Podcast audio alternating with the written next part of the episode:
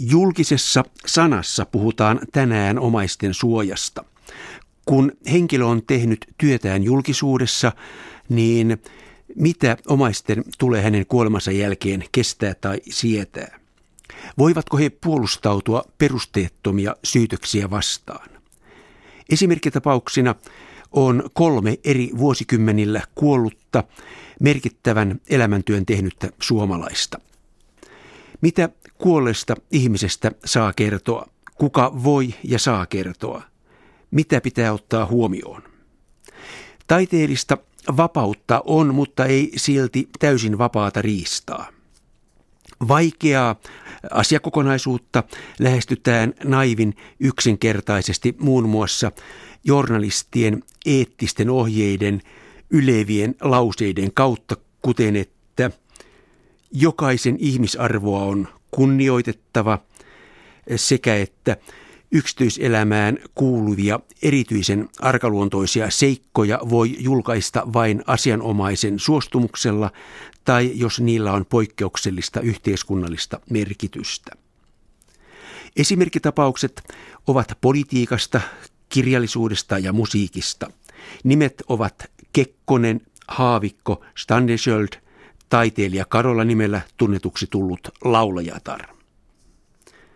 Suomen tunnetuin ja seuratuin tapaus on vanhentunut sairauden vuoksi alkusyksystä 1981 virkakautensa keskeyttämään joutunut tasavallan presidentti Urho Kekkonen. Kun päivän uutisnälkä oli tyydytetty, tulivat vuoroon kymmenet kirjat, tutkijat ja kirjailijat. Suurin satsaus oli kuitenkin muutaman 80-luvun alkuvuoden aikana. Se lienee yhä edelleen kaikkein määrätietoisin, pitkäkestoisin ja kallein vapaan ja kriittisen suomalaisen journalismin seurantaoperaatio. Miltä koko episodi näytti tai tuntui sisältä Tamminiemestä katsottuna presidentin pojanpoika, toimitusjohtaja Timo Kekkonen? No var- alkuvaiheessaan se tuntuu ikävältä. Oli kuitenkin siinä itse päässyt seuraamaan tota, omaa isoisää, joka aika nopeasti sitten vanheni ja kunto heikkeni, niin kyllähän siinä vaiheessa olisi toivonut sekä hänelle että erityisesti omaisille sellaista tiettyä rauhaa. Ja siinä vaiheessa sitten Tamminiemen porteilla päivystävät lehtimiehet ja muuta, niin tuntui ikävältä, mutta et pitää sanoa, että aika nopeasti siihen sitten tavallaan tottui. Ja kun ei ollut mitään kirjoitettavaa, ei ollut mitään nähtävää, niin enemmän sitä välillä huvitti siinä, että miten jaksavat siellä sitten autossa päivystää päivästä toiseen ja miettiä, että mitä he oikein odottavat. Odottavatko, että ambulanssi tulee pihalle tai varmasti jo muutaman viikon kuluttua huomasivat, että siellä kävi lähinnä Matti Kekkonen ja minä ajoittain eikä kukaan muu, että tavallaan siinä varmaan oli pojilla luettavaa mukana. Kirjoitat tohtori Esa Seppäsen toimittamassa kirjassa Kuka Kekkonen muun muassa, että Tamminimi muuttui hetkessä tasavallan presidentin virka-asunnosta kodiksi, jossa hän sai viettää viimeiset vuotensa ja jatkat, että minulle ei ole jäänyt mielikuvaa siitä, että olisi ollut isoisälleni mikään suuri mullistus – tämä muutos. Meille muille, niin henkilökunnalle kuin sukulaisille, muutos oli luulakseni suurempi kuin hänelle itselleen. Mitä tuo muutos tarkoitti teille eh, lähisukulaisille? No lähinnä tarkoitin sitä, että tietysti hän hyvin pitkään oli kuitenkin niin kuin istuva presidentti ja päivät täyttyivät siitä ohjelmasta ja arki oli hyvin paljon kuitenkin tällaista virallista. Oli vieraita, oli hyvin tarkat aikataulut ja yhtäkkiä tilanne muuttui siihen, että ei ollut enää virkatehtäviä, ei ollut enää vieraita, niin totta kai arki Tamminiemessä muuttui. Se, että se ei muuttunut hänen kannaltaan niin kuin pitkäksi ja aika erilaiseksi, oli se, että kyllähän se sairastumisen vaihe siinä vaiheessa oli aika nopeata. Eli ei ollut tilanteita, ei ainakaan pitkään, jolloin hän olisi jäänyt kaipaamaan niitä menneitä aikoja ja vieraita ja muuta, vaan asettua aika nopeasti siihen uuteen rutiiniin. Ja tietysti meidänkin kannalta, niin kyllähän tilanne aika nopeasti rutinoitui sitten siihen uuteen arkeen. Kuka vanhenevan eläkeläispresidentin suojaamista oikeastaan johti? Ja tapahtuiko tämä suojaaminen omaisten ja viranomaisten yhteistyöllä? Kyllä mä veikkaan, että suurin tai tärkein henkilö, joka eniten vaikutti siihen, että mitä tapahtuu, miten tapahtuu, vaikutti myös siihen, mitä vieraita sai käydä. Tamminiemessä oli setäni Matti Kekkonen. Minkälaisia yhteyksiä ja miten paljon hän asioista sitten sopii eri viranomaisten kanssa ja muuta, niin sitä en tiedä. Olin kuitenkin nuori opiskelija eikä minun mielipidettäni näissä tarvittu tai kaivattu, mutta että kyllä setäni pyöritti tavallaan sitä kautta sitä arkea asettaen sitten ne toimintatavat ja rajat. Olit 24-25-vuotias. Sitä luokkaa. Niin, niin otettiinko sinuun yhteyttä? Halusiko kuulla sinulta, sinun kautta, pyrkikö saamaan yhteyttä presidentti Kekkoseen esimerkiksi?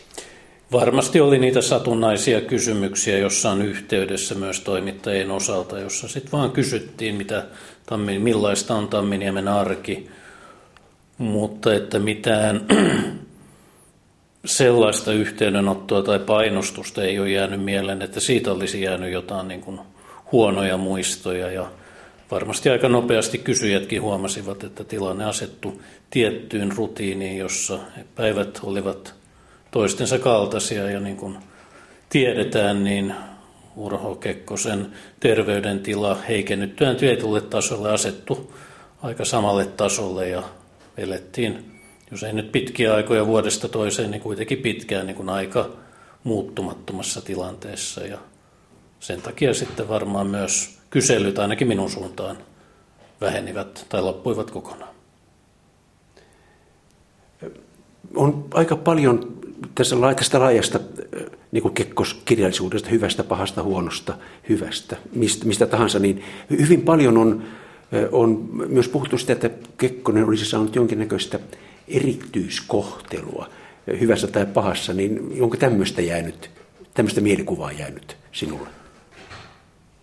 No kyllä varmaan tiettyä erityiskohtelua oli, sanotaan. Ehkä niinkään siinä loppuvaiheessa, eihän siinä ollut kerrottavaa, mutta että kyllä näin jälkikäteen miettiä, niin ei siitä isoisän sairastumisesta, josta oli paljon aikaisemminkin merkkejä, niin eihän niistä silloin puhuttu, raportoitu laajasti ja muuta, niin varmaan tiettyä erityiskohtelua, jos peilaa siihen, miten tänä päivänä asioita käsitellään, mutta jos peilaa siihen aikaan, niin kohtelu oli erityistä, mutta aika hyvin perusteltua omasta mielestäni. Nyt presidentti Kekkosen kuolemasta on kohta kulunut 30 vuotta. Onko tämä julkisuuden paine tarpeeseen löytää vielä hänen aviottomia lapsiaan tai rakastajattariaan, niin joko se on laantunut?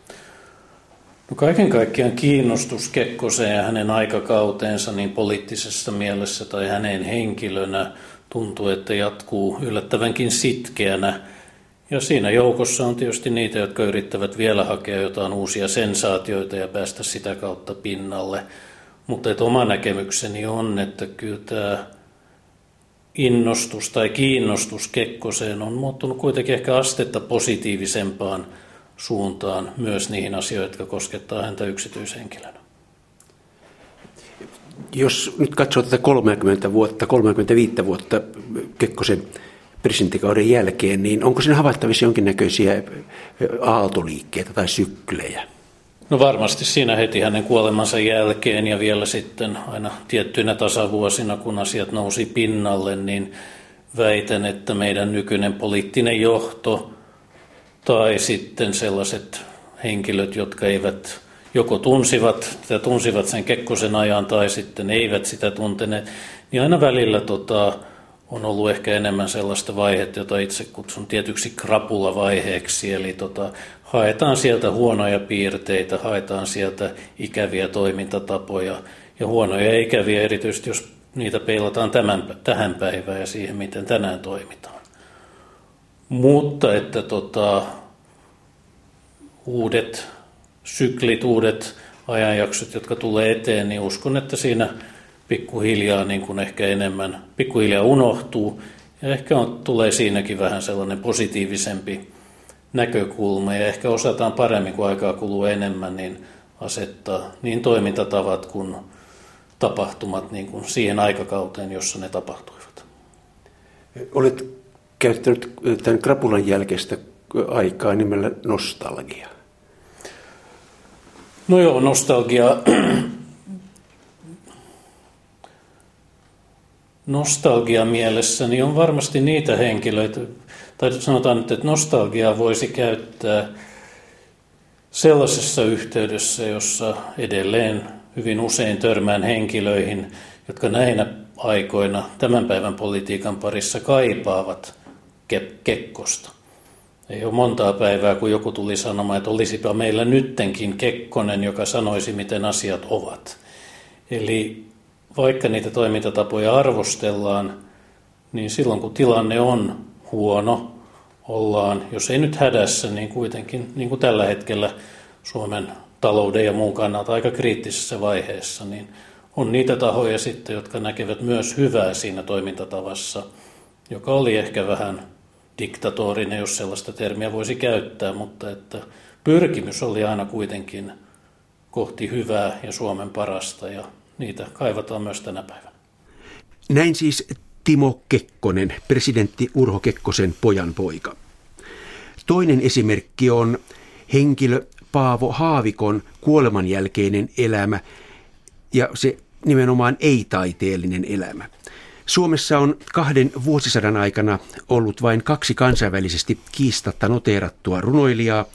1800-luvulla vaikuttanut J.L. Runeberg, joka sai Ruotsin akatemian suuren kultamitalin, ja 1900-luvun jälkimmäisellä puoliskolla elämäntyönsä tehnyt Paavo Haavikko, joka sai sekä niin sanotun pikkunobelin Noistar-palkinnon että Ruotsin akatemian pohjoismaisen palkinnon. Siinä kun Ryynäväri on seikkailuineen saanut levätä kohtalaisen rauhassa, on vuonna 2008 edesmennyt haavikko kohonnut otsikoihin muista kuin kirjallisista syistä. Ensin tuli kirja Haavikko-niminen mies. Joku piti siitä, moni oli hiljaa. Omaiset testasivat lainsäädännön tarjoamaa suojaa ja nyt kirjailijan poika, kustantaja Heikki Haavikko, avaa toisenlaisen näkökulman kirjassaan Paavo Haavikko, isä. Kirjan on kustantanut teos. Heikki Haavikko, onko kirjasi vastakirja Haavikko-nimiselle miehelle? Vastakirjan kirjoittaminen on aivan, aina aivan turhaa. En voi minä en voi, eikä kukaan muukaan voi korjata julkisuudessa esitettyjä voimakkaitakaan väitteitä, mitä Saarikin kirjassa on. Minä kirjoitan sen sijaan omista kokemuksestani, miten minä olen isäni kanssa yhtä aikaa elänyt 40 vuotta, minkä hän oli nuorena isänä – kirjailijana, yritysjohtajana ja, ja miten meillä oli 20 vuotta yhteistä yritystoimintaa kirjan kustantamisessa, jopa turvetuotannossa ja metsätaloudessa. Kirjasi mukaan pojan eli sinun ongelma ei ole yksin tuo mainittu kirja, vaan myös henkilöt, jotka eri syistä alkoivat lähestyä vanhenevaa voiko sanoa sairasta runoilijaa. Mitä oikein tapahtui? Maunosaaren puoliso Pirkko Turpeinen Saari halusi auttaa isääni ensin kotihoidossa ja sitten sairaalassa. Olin kovin huolestunut, koska se ei tuntunut aivan tavan, tavanomaiselta – ja lopulta jouduin päätymään siihen, että isäni kanssa sovimme, että, että nämä henkilöt eivät enää tapaa häntä sairaalassa. Ja isäni tahto oli, että hän, hän, hän ei halua heitä tavata. Isäni kuoleman jälkeen Turpeenin Saari kirjoitti blogeja, jossa hän kertoi isäni hoidosta ja sanoi, että hän ei voi enempää kertoa, koska häntä sitoo lääkärin vaitilovelvollisuus. Tästä huolimatta hän kirjoitti julkisuuteen isäni potilastietoja. Tilanne oli niin hämmentävä, että jouduin tekemään tästä tutkintapyynnön. Jokainen terveydenhuollon ammattihenkilö tietää, että äh, tämä on keskeinen eettinen arvo, jopa potilasturvallisuuteen liittyvä asia, tämä vaitilovelvollisuus. Ja on hyvin hämmentävää, että, että niin pitkään, pitkän kokemuksen omaava henkilö ryhtyy kertomaan tuttava potilaansa tietoja. Et kuitenkaan, jos oikein ymmärsin, mitä olet kirjaasi kirjoittanut, niin, niin et kuitenkaan lähde oikeastaan pohtimaan heidän motiivejaan tai tämän lääkärin motiiveja, kun, kun hän käyttää vanhaa virka-asemaansa hyväksi, ottaa vanhoja, yhteyttä vanhoihin työtovereihinsa ja, ja esiintyy sitten isäsi lääkärinä. Se motiivin arvailu on vaikeaa ja se ei ole kovin objektiivista, että, että sitä, sen, jos joku haluaa päätellä motiivia, niin se saattaa löytyä sitten heidän teksteistä. Johtopäätös, jos ymmärsin oikein, on, on kohdallasi oli, oli se, että tässä kirjassa, jonka vastakirja kirjasi ei ole, niin, niin siinä on kuitenkin paljon sellaisia tietoja, joita, joita ei voi saada mitenkään muuten kuin, kuin isäsi ystäväksi melko varassa vaiheessa tulleelta naishenkilöltä, lääkäriltä. Kyllä, näin on. On pakko kysyä, kun edelleen mä jankkaan tätä vastakirjaa, kun et ole vastakirjaa kirjoittanut, mutta hyvän kirjan, pauksen luettavan kirjan olet kuitenkin kirjoittanut, niin mikä on sitten syynä se, että tämmöinen kirjallinen merkkihenkilö, niin ei saa ensinnäkään, hän ei saa kuolla rauhassa, eikä elää rauhassa? No, siihen liittyy ehkä tämmöistä äärimmäisen suurta fanittamista, joka, joka ehkä on ihan positiivinen asia, mutta voi saada viitata, josta omasta eivät pidä. Ja, ja sitten taas tässä vastaanotossa, siinä julkisuudessa, isäni kuoleman jälkeen oli, oli lööppöjä, luki viinaa, raivoa, vieraita naisia. Eihän, eihän viinaa juonut viiniä kyllä, ei hänellä ollut mitään vieraita naisia, minä tunsin että kaikki. Eikä hän ollut mikään, mikään raivoja ja ihminen, joka ei koskaan suutu, on, on hyvin lääkitty tai ei kovin terve. Ja siinä oli semmoista ehkä patsaan kaatamisen makua. Meillä on semmoinen keskustelukulttuuri, että, että hän kirjoitti paljon lehtikolumneja ja historiankirjoja ja muita, ja häntä pidettiin jotenkin kauheana kiivailijana. Yksityishenkilönä hän ei sellainen ollut, eikä hänellä, oli ihan hyvät käytöstavat, mutta tämä, tämä tota, julkinen rooli aatteiden maailmassa temmeltäminen – antoi hänestä hyvin niin voimakkaan ja, ja jopa, jopa tämmöisen hullun ihmisen kuvan. Tuossa aiemmin eh, Timo Kekkonen puhui tietynlaista kyllästymisestä. Hänellä olisi 30 vuoden perspektiivi, 35 vuoden perspektiivi isoisänsä eh, eh, niin eläkkeelle jäämiseen ja, ja kuolemaan.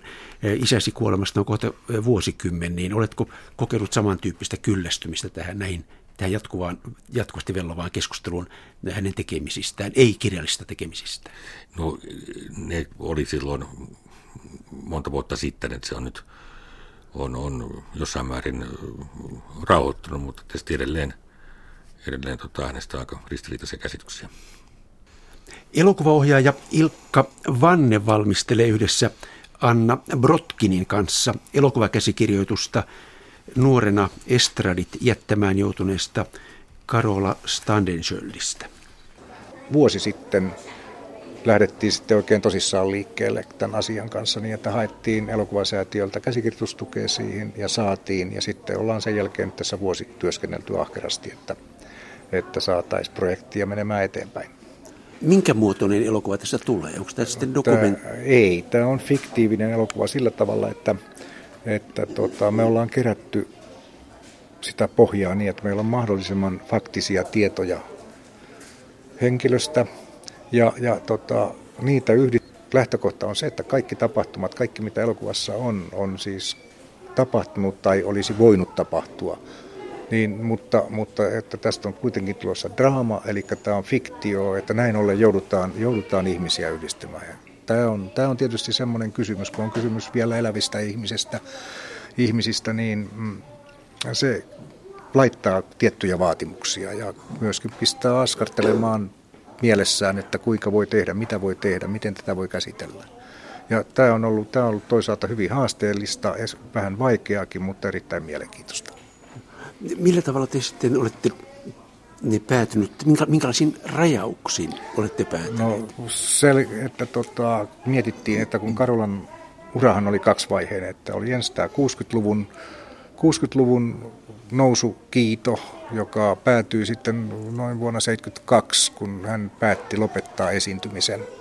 Ja sitten alkoi uudelleen tuolla 80-luvun vaihteessa, mutta sitten päättyi siellä aika, aika nopeasti 80-luvun puolen välin tienoilla, kun hänellä puhkesi Alzheimerin tauti. Ja tauti vei hänet sitten hyvin nopeasti. 97 hän kuoli 57-vuotiaana, eli nuorena. nuorena ja tota, mietittiin pitkään, että miten, miten tämä rajattaisiin. Ja tultiin siihen, että me aloitetaan tuolta 60-luvun alusta, kun Karola aloittaa uransa ja päätetään, päätetään elokuva tuohon 72, kun hän vetäytyy julkisuudesta ja rupeaa viettämään otetaan normaali, normaalia arkielämää. Ja, ja menee töihin siis miehensä Jori Liemolan ähm, tuonne vihannestukkuun, Jori, Jori Lassa Liemolan vihannestukkuun ja tota, rupeaa tekemään siellä töitä, ajaa mieheltään salaa kuorma-autokortin ja ajaa ilmeisesti jonkun verran vihannestukun kuormia tuonne torille ja, torille ja kauppiaille ja tota, sitten tekee myöskin konttorissa töitä ja on hyvin onnellinen tästä, että ei tarvitse enää mennä yleisön eteen. Niin henkilö, joka piti laulamisesta, rakasti laulamista. Mm, aivan. Miten sitä esiintymispuoli? Mutta esiintyminen hän oli, siitä hän ei pitänyt. Se oli hänelle, hänelle tota, hyvin, hyvin raskasta sillä tavalla, että oli aika kova niin sanottu ramppikuume. Ja se, että, se, että niin kuin sen, takia, sen takia se otti todella kovilla välillä, välillä tota, mennä, mennä yleisön eteen. Ja, ja toisaalta myöskin se, että hän rakasti jatsia, hän olisi halunnut olla jatslaulaja ja tekikin erittäin hienoja, hienoja tulkintoja, mutta niitä ei päätynyt silloin 60-luvulla levyille ollenkaan, vaan silloinen, silloinen levybisnes oli semmoista, että katsottiin mikä myy, eli täytyy tehdä populaarimusiikkia. Eli jatslaulaja, joka ei saa laulaa jatsia, laulaja, joka sitten lähteekin vihannistukkuun kuorma-auton kuljettajaksi. Mm, ja, ja sitten, mutta sitten kuitenkin vajaan kymmenen vuoden kuluttua hän palaa uudestaan. Joo. Se ystävät houkuttelivat hänet, että kai, se oli ymmärtääkseni Lasse Mortenson, joka sai hänet, hänet palaamaan silloin sitten uudelleen esiintymään. Ja sitten tämän, tämän jälkeen me tullaan tähän, tähän mielestäni semmoiseen ongelmakohtaan, eli hän sairastuu. Mm, aivan. Ja, ja hänelle tulee Alzheimer. Alzheimerin tauti, joo, joo. Kyllä. Ja hän lopettaa laulamisen. On pakko lopettaa, koska se on tauti, joka vie ihmisen pois tästä maailmasta aika lailla, että, että siinä ei ole sitten enää vaihtoehtoja. Mikä oli sitten, mikä on teidän, sinun ja Anna Brotkinin ratkaisu?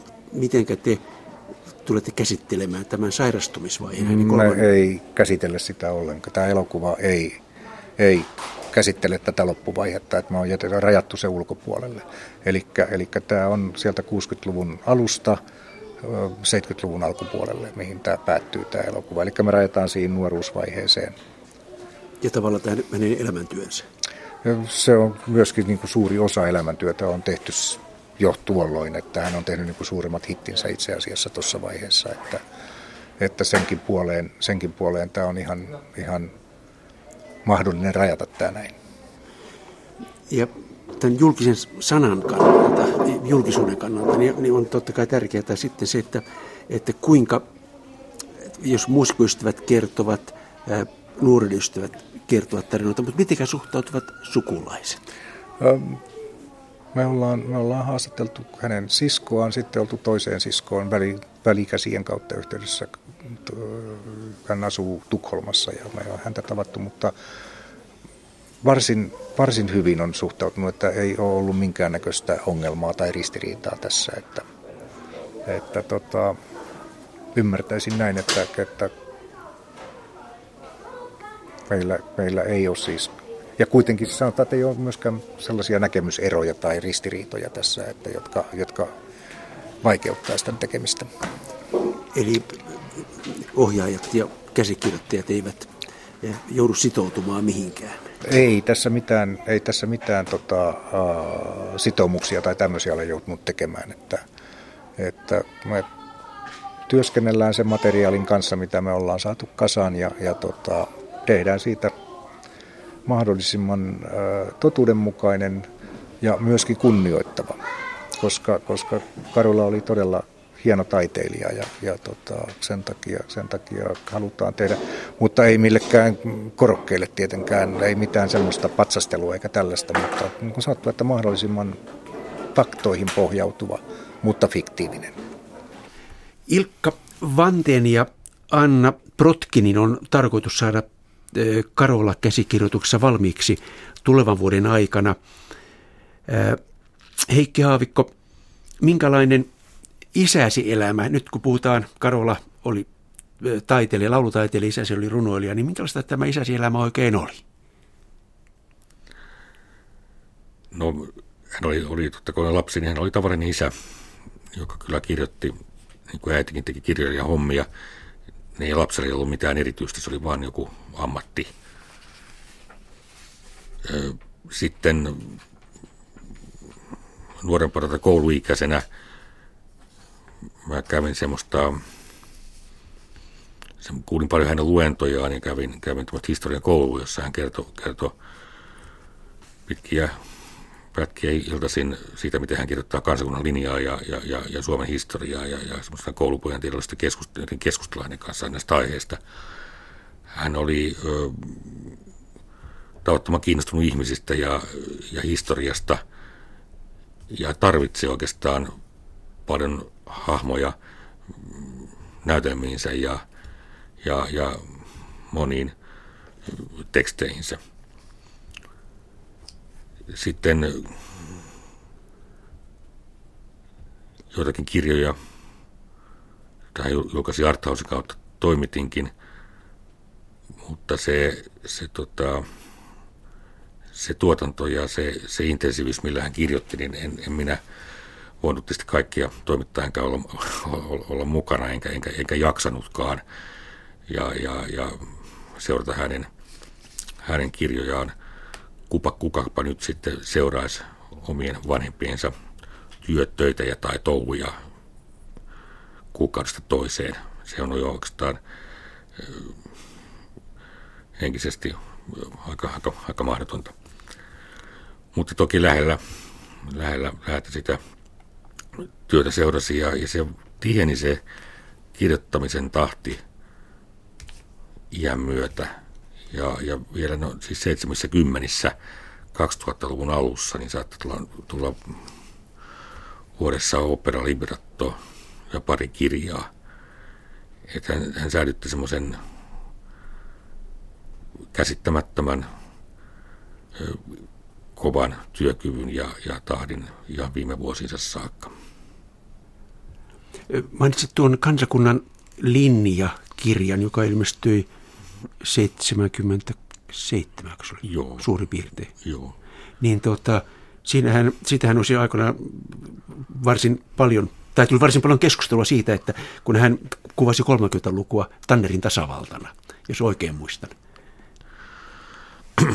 Kyllä, sitähän on pidetty suojeluskuntien aikana, mutta sillä oli, oli kuitenkin sosiaalidemokraattit hallituksessa ja, ja sosiaalidemokraatti oli sisäministerinä, joiden alaisuudessa suojeluskunnat olivat tai puolustusministerinä ainakin.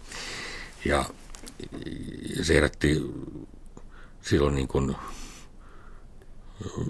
pilkkaa, mutta tota nykyään, nykyään hän, hän tiedetään samoin, on, on monipuolisemmin analysoitu jatkosodan vaiheita, jatkosodan syttymistä, tietysti opetettu ajopuuteoria, mutta se mitä hän niin kuin, ilmeisesti teki oli se, että hän antoi oikeutuksen, että pieni kansa voi kirjoittaa omaa historiaa.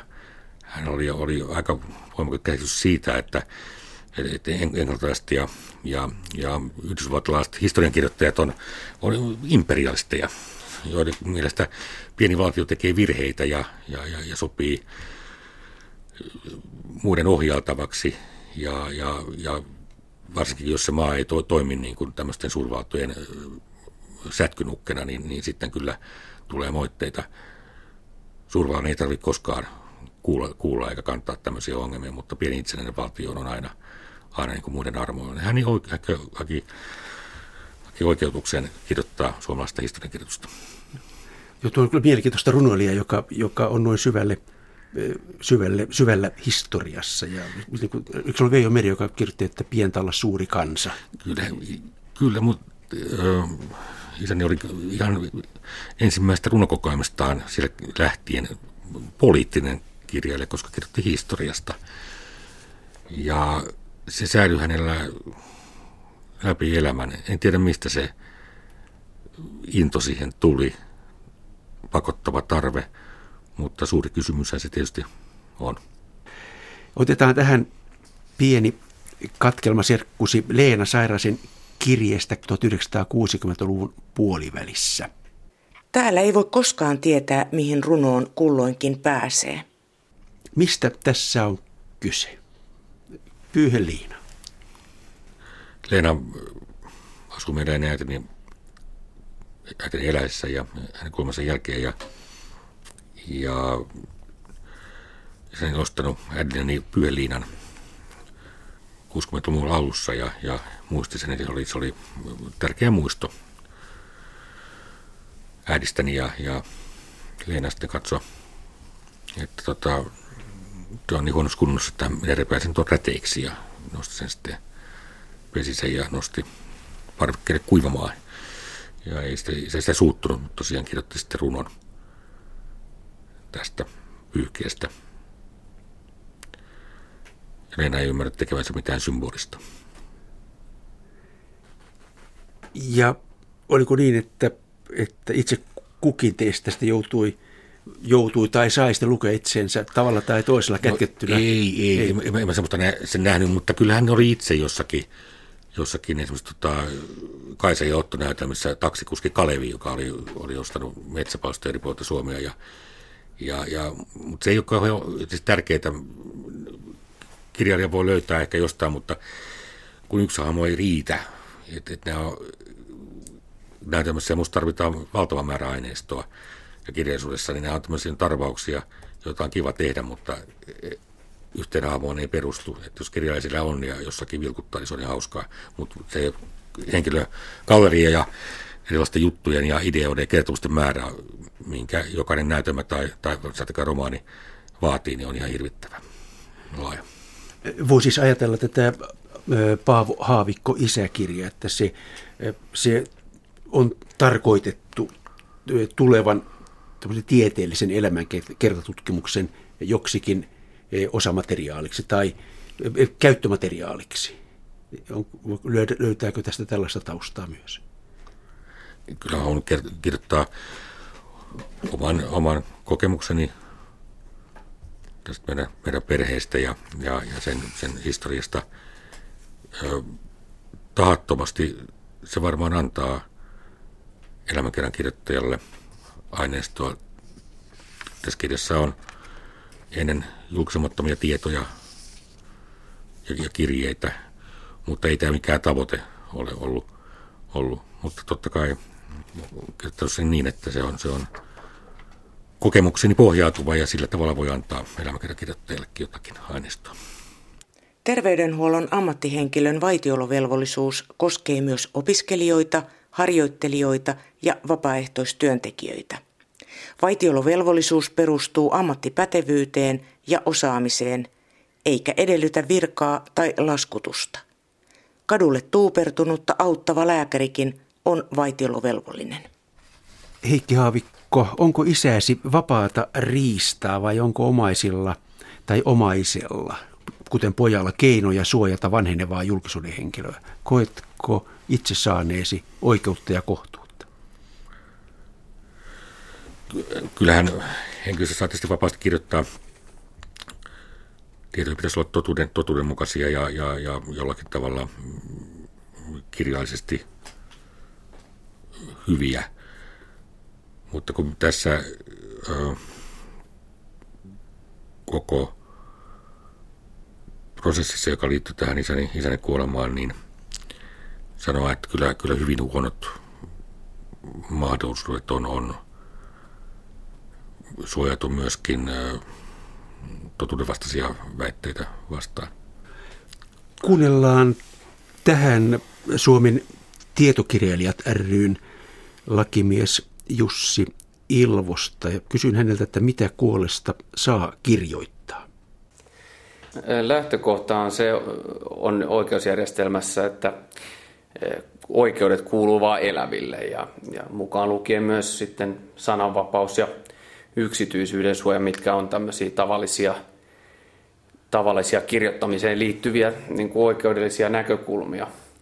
Mutta että jonkinlaisia täsmennyksiä laissa on, että ehkä mm, just huomionarvoisin lienee tämmöinen kunnianloukkaus eh, rikossäännöksen eh, säännökseen liitetty osa, missä tota, eh, rinnastetaan näin, että kunnianloukkauksesta voidaan tuomita myös se, joka esittää kuolleesta henkilöstä valheellisen tiedon tai vihjauksen siten, että teko on omiaan aiheuttamaan kärsimystä ihmiselle, jolle vainaja oli erityisen läheinen. Eli tämä on varmaan sellainen keskeisin niin kuin laajennus tähän lähtökohtaan.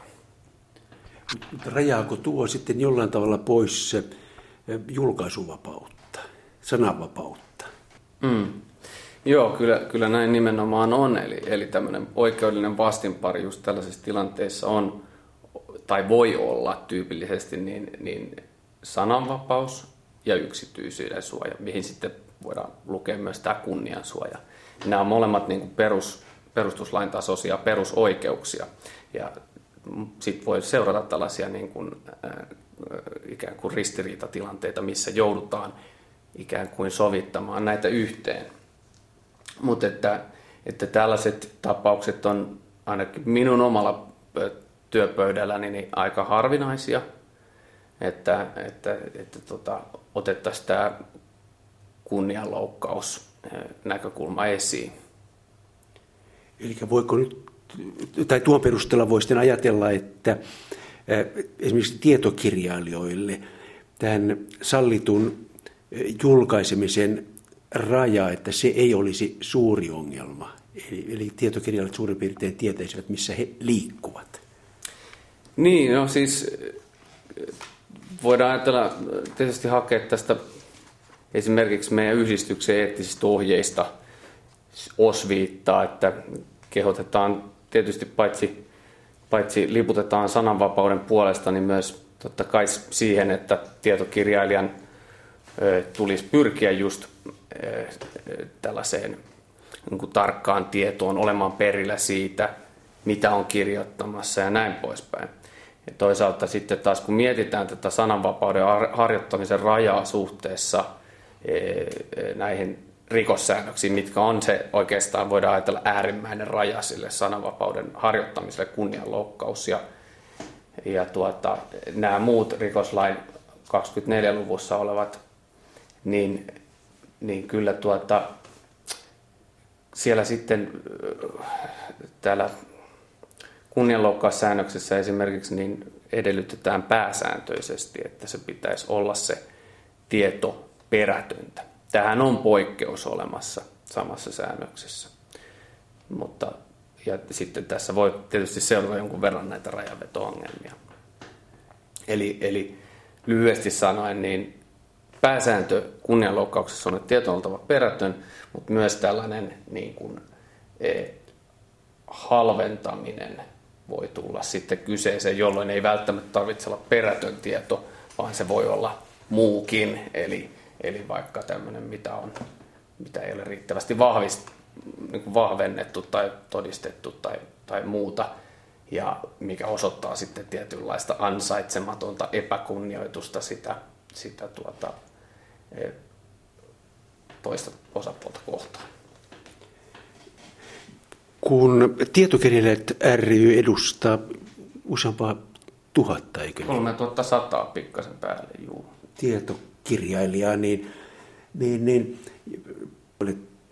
eh, poikkeavatko sitten nämä vaatimukset, jotka asetetaan tietokirjailijoille tai eh, esimerkiksi meidän toimittajille esimerkiksi niin suhteessa eh, fiktion kaunokirjallisuuteen, niin onko, onko niissä sitten eroja? Joo, tosiaan niin la, lain tasolla ei tehdä eroa siihen, että, että millaisesta kirjallisuustyypistä tai viestistä voi olla sinänsä kyse, mutta että se niin kuin, tiedon tai vihjauksen oikeellisuus voi olla siinä merkityksellinen siinä kyseisessä ikään kuin julkaisuformaatissa, koska tätä pitää arvioida suhteessa näihin rikoslain säännöksiin yksityiselämää loukkaava tiedon levittäminen tai jotenkin tämä kunnianloukkaus. Ja just kunnianloukkauksena voi tulla kyseeseen sekä tämmöinen halventava sinänsä muukin kuin valheellinen tieto tai sitten ihan suoranainen selkeästi valheellinen tieto tai vihjaus, mutta sitten yksityiselämää loukkaava tiedon levittäminen voi kohdistua vaan tällaiseen niin kuin sinänsä tosi väitteeltä vaikuttavaan tietoon. Ja, mutta et mikä tässä on merkityksellistä, niin, niin tavallaan, että pystytäänkö siitä, oli se sitten tietokirja tai muu kaunokirjallinen teos tai muu tällainen, niin pystytäänkö siitä realistisesti ikään kuin näkemään, että, että, että tässä on kyseessä tietty tosi henkilö, kehen tämä tämä esimerkiksi halventaminen kohdistuu, ja sitä kautta voidaan lähteä arvioimaan tätä tämmöistä niin kuin loukkausta.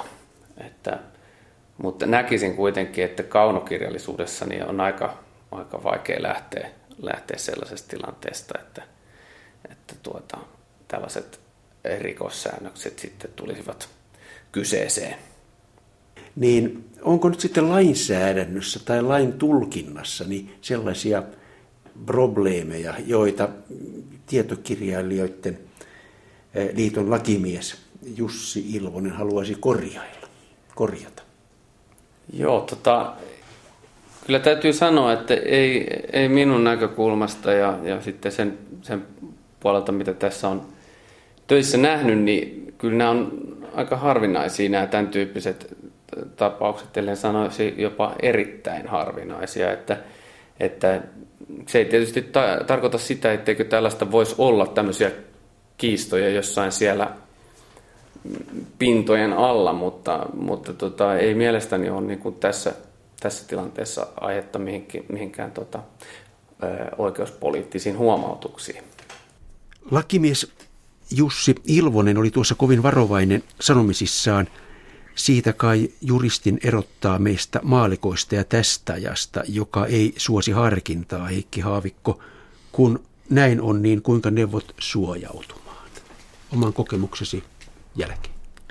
En tiedä, miten, miten nyt voisi suojautua. Ehkä, ehkä joku henkilö pitäisi eläessään sitten katsoa, että kenen kanssa he, he asioivat ja kenelle, kenelle he antavat tietojaan.